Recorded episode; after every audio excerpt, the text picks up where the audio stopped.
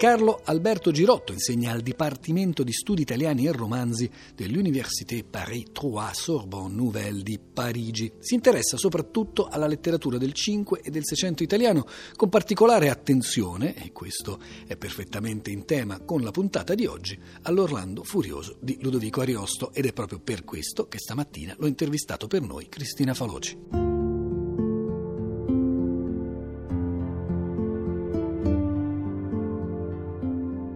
Girotto, ci può fare una sintesi della storia editoriale dell'Orlando Furioso, in particolare dal punto di vista linguistico oltre che strutturale? Quello dell'Orlando Furioso è in qualche modo un caso emblematico, sintomatico della storia editoriale dei testi nel Rinascimento. Il passaggio dalla prima edizione, quella del 1516, a quella del 32 è anche un viaggio linguistico all'interno del quale Ariosto modifica, taglia, lima molti aspetti che erano estremamente connotati eh, in senso padano, in senso ferrarese. Gli studi più recenti hanno anche mostrato come l'attenzione dell'Ariosto su questi aspetti così minuti eh, riguardasse anche la fase della revisione editoriale. Succede in altri termini, ed è forse il primo grande caso nella letteratura italiana, che l'Ariosto sia intervenuto al momento della stampa delle bozze, per esempio. Tanto è vero che, come gli studi textual bibliography l'hanno mostrato, ci sono esemplari che hanno delle lezioni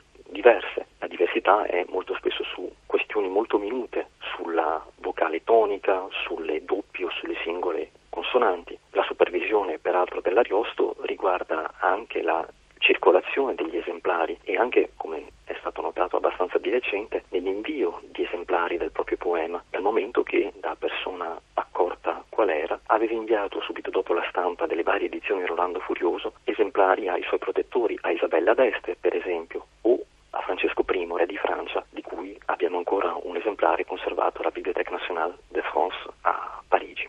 Ecco, l'opera ebbe immediatamente un notevole successo, ovviamente favorito dalla diffusione della stampa e testimonianza di questo sono anche le prime edizioni illustrate. Se vuole dirci qualcosa su questo e poi se ci aiuta a chiarire anche il ruolo che ebbero i curatori editoriali cinquecenteschi in questa fortuna. Sì, passaggio dalla, soprattutto dalla seconda alla terza edizione, cioè dal 1521 al 1532, Ariosto si accorge da un lato contento, dall'altro con qualche preoccupazione che il suo poema comincia a essere stampato in maniera illegale da altri editori, soprattutto veneziani. Ecco, questa presenza di edizioni non autorizzate fu un cruccio economico notevole per l'Ariosto che si vedeva defraudato di quelli che oggi chiameremo i diritti d'autore, ma appunto questa grande fortuna editoriale fa sì che a partire dall'anno della morte dell'Ariosto, cioè dal 1533, un grande numero di edizioni del Furioso comincia a susseguirsi.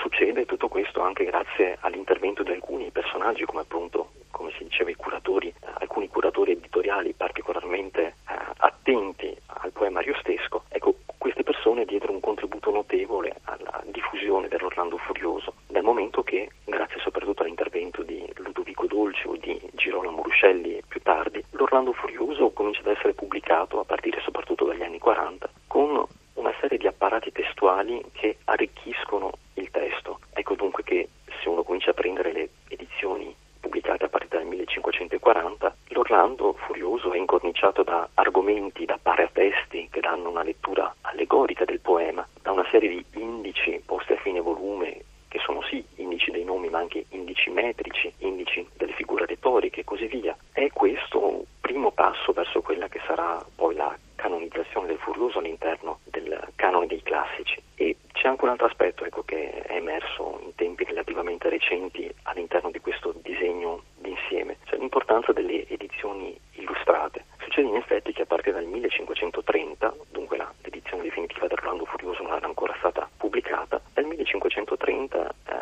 si cominciano a pubblicare delle edizioni arricchite con immagini, con illustrazioni silografiche, una pratica che diventerà sempre più frequente e che soprattutto costituirà un aspetto importante delle edizioni di Rolando Furioso, soprattutto a partire dal momento di canonizzazione, cioè quello degli anni 40-50. Questo fa sì, per esempio, che ogni canto sia introdotto da un'immagine più o meno complessa nel quale si riconoscono i paladini eh, di cui parla l'Ariosto e i vari episodi di cui esso narra nel proprio poema. Ecco dunque che assieme alle immagini, assieme ai commenti, assieme ai vari paratesti, la lettura del Furioso diventa un atto complesso, dal momento che grazie a queste edizioni così articolate, così complesse, si può entrare eh, all'interno del Furioso attraverso accessi diversi, attraverso, attraverso porte differenti, che permettono appunto di dare una lettura, come dire, erudita, savant, ma anche una lettura più semplice se si vuole, cioè attraverso la soglia, molto facile da leggere per chi non sa né leggere né scrivere, attraverso appunto la soglia delle, delle immagini.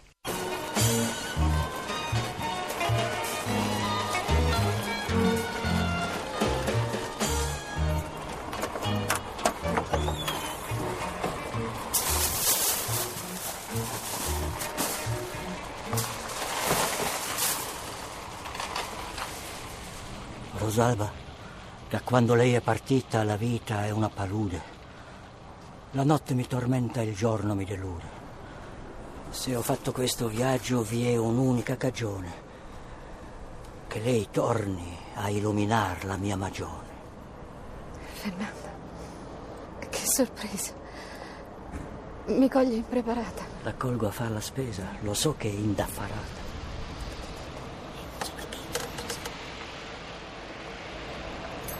Eh, questo è mio figlio Nicola e, e lui è Fernando. Mi rendo conto che la situazione le apparirà bizzarra. Tuttavia sarei venuto a reclamare sua madre. Eh, perché? Perché la amo.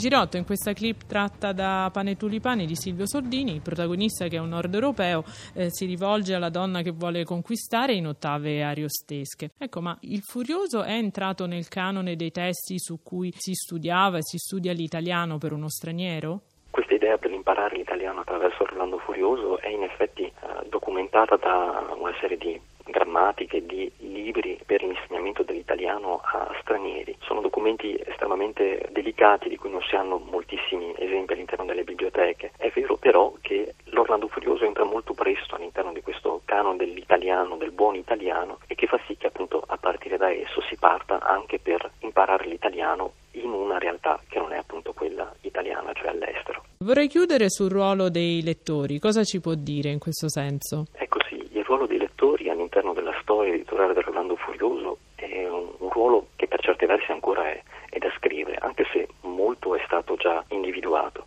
Si parlava poco fa del grande numero di edizioni dell'Orlando Furioso per tutto il 5 e il 600. In effetti l'Orlando Furioso di Ariosto diventa molto presto un vero e proprio bestseller che eh, raggiunge quote abbastanza elevate nella vendita dei volumi a livello europeo, eh, è inferiore solamente alla Bibbia per dire una cosa che fa sempre molto colpo. E appunto questa grande diffusione, attraverso anche peraltro dei formati differenti, formati per esempio di tasca o libri di più eh, grandi dimensioni, fa sì che il poema ariostesco riesca ad arrivare ad un pubblico estremamente diversificato, a un pubblico appunto di lettori dotti, ma anche di lettori incolti o di persone che si accontentavano di letture più leggere, più in qualche modo più uh, superficiali. Questa alternanza tra alto e basso, per così dire, è documentata da una serie di testi, di documenti, di letture molto differenti.